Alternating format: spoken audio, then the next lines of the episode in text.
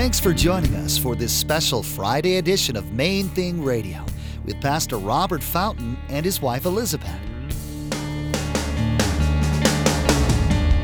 Is he really that good, that merciful?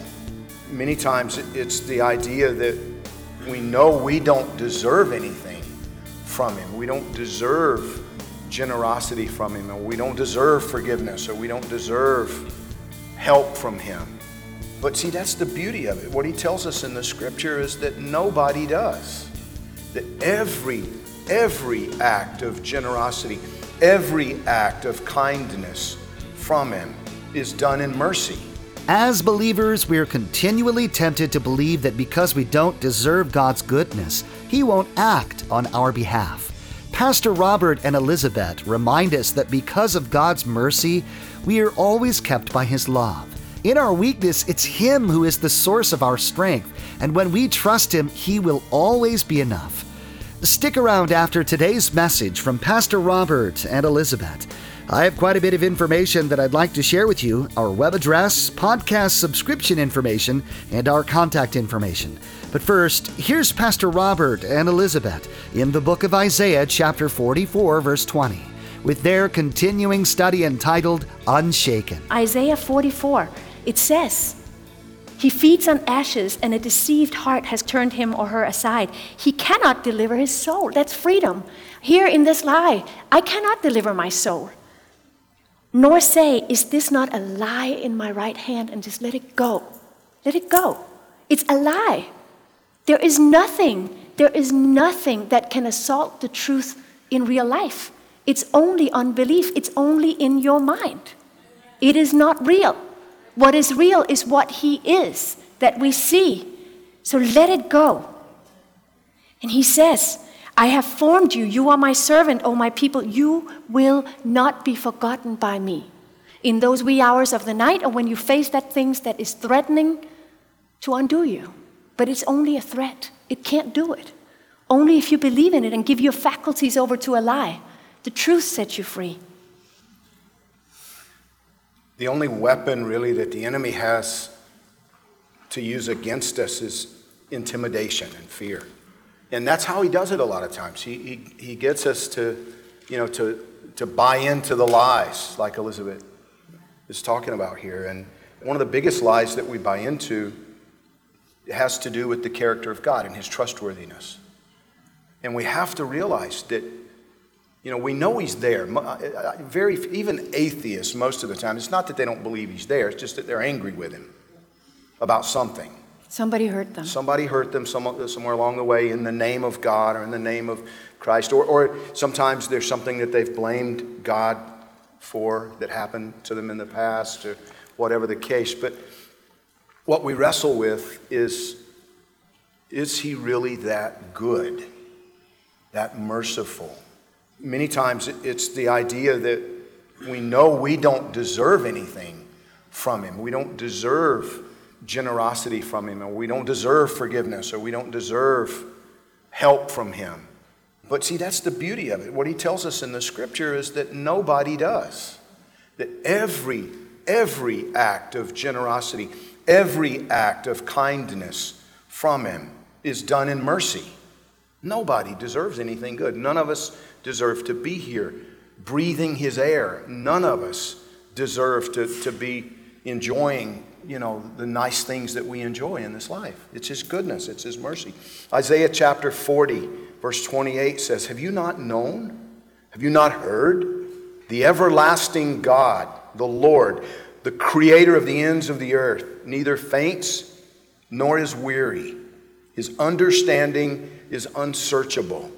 You know, that's not true of us, right? That's certainly not true of me. My understanding is not unsearchable. It's, it's shaky, it's limited. I, I stumble, I make mistakes, and, you know, even with the best of intentions, I get things wrong, and, but it's not about me. Again, it's about Him. It's about the fact that He loves me in spite of my unworthiness, that He is devoted to you in spite of your brokenness and your flaws.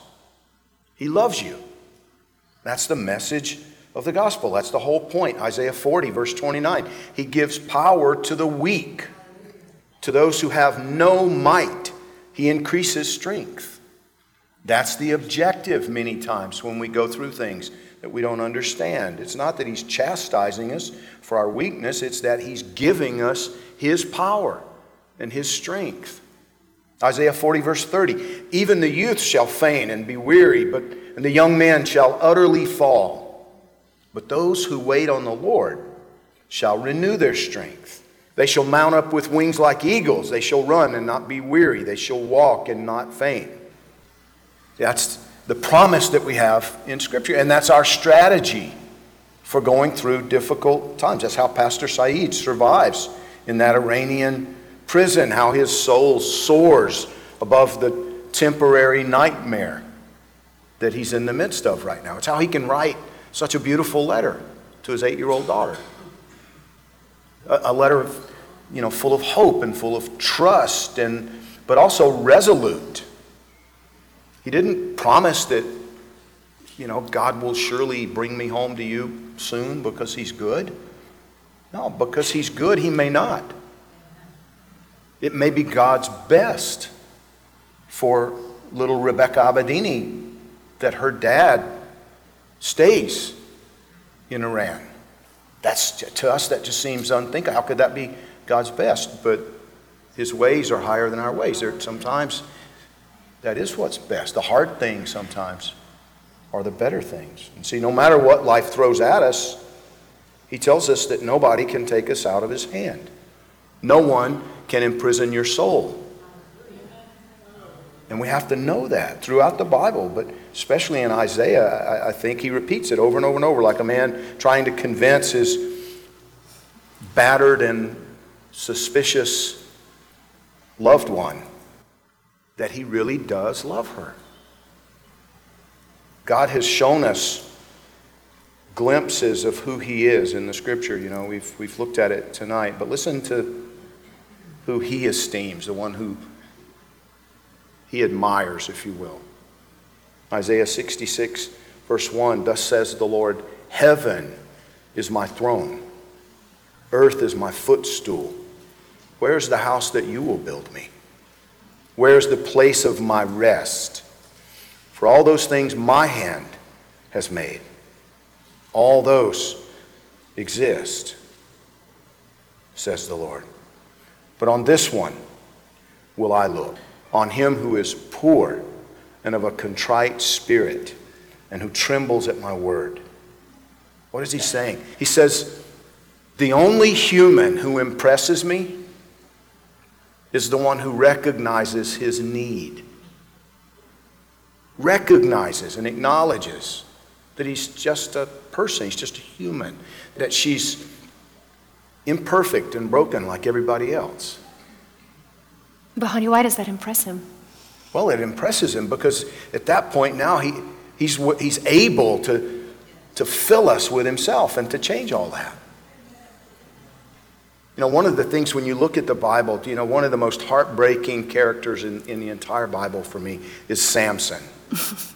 Because I look and I think, man, you, what opportunity there. You know, the guy had, had such opportunity. Could have been the greatest leader the, literally the greatest man the world had ever known.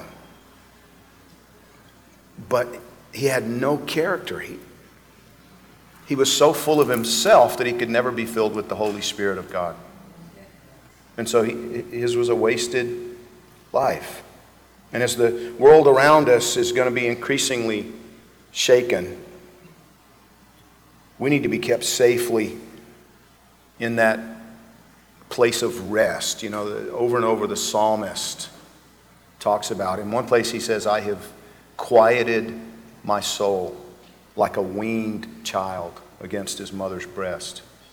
You know, a, a, child that's no longer uneasy and fidgeting and crying and but just enjoying that place of comfort. And I, I've, you know, the older I get, the more I realize that the place of strength, the place of peace and stability is in His presence. And that the, the wisest, the most important thing I can do every day is to make sure that I set everything else aside and just be with Him. Waiting on the Lord. You know, that, that I think for most Christians, that, that's one of the most confusing concepts in the Bible. How do you wait on the Lord? You just read the book, talk to Him about the questions you have and the things that you're going through, and just be quiet. Make that decision. I will trust you with this. Is there anything you want to say to me? Is there anything that, that you want to speak to me? Is there and literally just waiting. Quiet. With that decision to trust. He doesn't always speak to me in those moments, but he often speaks to me in those moments. I want to read a blessing over you from Isaiah chapter 60. Arise and shine, for your light has come, and the glory of the Lord has risen upon you. For behold, the darkness shall cover the earth, and deep darkness the people. But the Lord will arise over you, and his glory will be seen upon you. Thanks for joining us for this special edition of Main Thing Radio with Pastor Robert Fountain and his wife, Elizabeth. Each Friday here on Main Thing Radio, Pastor Robert and Elizabeth will be tackling various issues that we face as Christians from a husband and wife perspective. Be sure to join us each Friday for these insightful messages from Pastor Robert and Elizabeth. For more information about Main Thing Radio, Pastor Robert, Elizabeth, and Calvary Chapel Miami Beach, log on to mainthingradio.com. That's mainthingradio.com. At our website, you'll find today's broadcast for you to listen to or download. We also encourage you to prayerfully consider financially supporting Main Thing Radio. With a gift of any amount, we will send you an MP3 CD of this message. A secure option for you to give has been provided via PayPal. That's all available at www.mainthingradio.com. We'd also like to encourage you to follow us on Twitter. A link to subscribe to our Twitter feed is available at mainthingradio.com. Again, thanks so much for joining us today. Remember to join us on Monday as Pastor Robert will continue teaching verse by verse through the Word of God. That's next time on Main Thing Radio.